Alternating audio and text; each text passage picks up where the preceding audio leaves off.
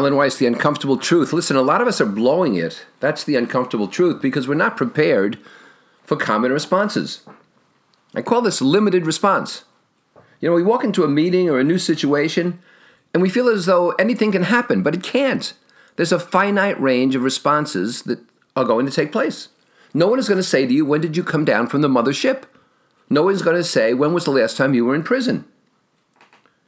I want to refer you to what I call my gun in the drawer question, and that is someone kept asking me questions similar to this. Alan, what if I'm sitting in front of the desk of an executive and he keeps pulling out the top right hand drawer and pushing it back in, and when I look over the desk, I see there's a gun in there. What do I do? And my response is, Has this ever happened to you? Well, no, but what if it did? I'm not interested. That's my gun in the drawer question. And if you're starting to prepare yourself for things that have never ever happened to you or anyone else, You've got the gun in the draw question. Stop it.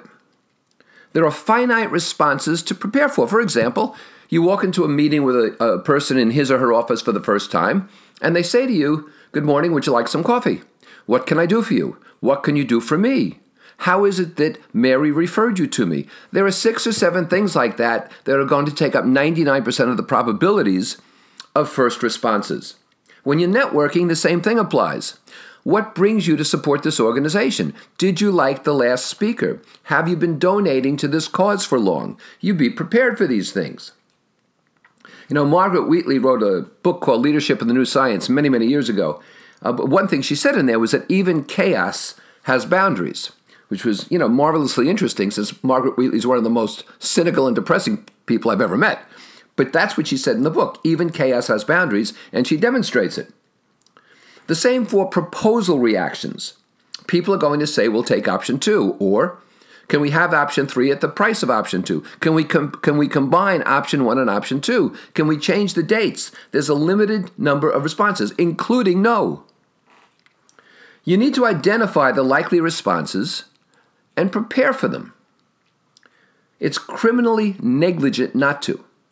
It's not criminally negligent not to get a sale. But to fail to get a sale because you weren't prepared for obvious and normal responses, that is criminally negligent. Now, don't be like politicians who don't answer questions at all.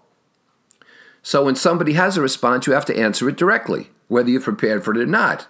But if someone says to a politician, Where do you stand on immigration? and the politician says, Immigration is a vital concern, just as Social Security is. And let me tell you where I've also always stood on Social Security. We don't need that kind of crap.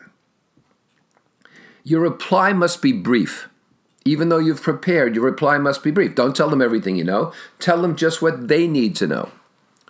You know, the worst examples of this are college professors and politicians who are already safely in office, especially senators with six year terms.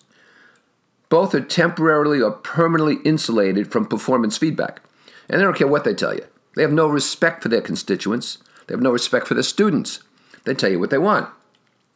If you're pulled over on the highway by a cop, you know the cop is going to walk over to your window and say something like, Hello, ma'am.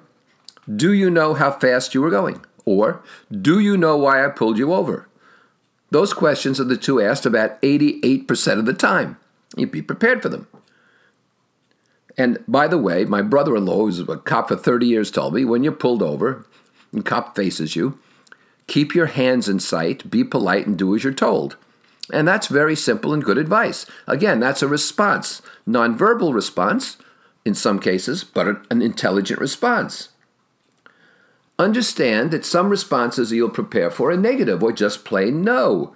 Prepare for these as well. If you didn't prepare for the no, there wouldn't be a successful salesperson in the entire country. So we have to be prepared for anything that's likely to occur.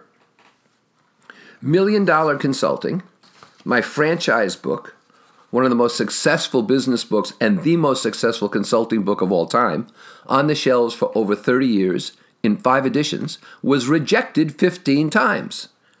I didn't pack my tent and go home. You can work to co opt some expected responses, such as, I would like others to see this. Well, head that off by saying, Are you the only decision maker? Or if it's a small business, I know your spouse or partner is in the business. I need to talk to them as well. Or, I understand you have an executive council and a committee, but this is a strategic decision. Let them decide how to do it. You have to decide if to do it. And you do that in advance, even when you have dogs barking. If somebody's you you anticipate somebody might say, "Can you lower the price?" You say, "Let me tell you something. I'm going to give you three options, and they range from the lowest price I can offer to the most value I can offer. But I cannot make deals on these prices. So please be aware, my proposal is a summation, not an exploration, and not a negotiation." So in this case, you're heading things off. So your pre- preparation for response is both preventive and contingent, and that's no small issue. Also, be prepared for acceptance for somebody saying yes. Too many people are staggered by success and they throw it away or fail to exploit it, the uncomfortable truth. Did you say yes? Well, yeah, when can you start? Well, I, gee, I don't know, probably not for another month. Really? Can you double the size of the project? I don't know. Of course you can. You know, I estimate there's a feasible set of about 85% when you will be correct in predicting and preparing for the response. So you can be successful preparing for what you need to about 85% of the time. And if you stay within that feasible set, you'll be successful in what you want to achieve 90% of the time. But if you don't predict, predict or prepare for that feasible set, that drops your likely percentage to under 50%, in my opinion. It's a huge difference in furthering a cause, in gaining your next objective, in going to the next step, in closing the sale. Try to understand that most responses are not going to be binary. They're not going to be yes or no, up or down, this place or that place, now or later. There'll be shades of gray, not 50 shades of gray, which is boring, but there'll be shades of gray. Be prepared for the in between. Also, prepare to counter with provocation. What are your three best techniques for achieving what I want to achieve? Well, actually, there's only one. So you anticipate a question like that and you come back with a powerful, different kind of answer.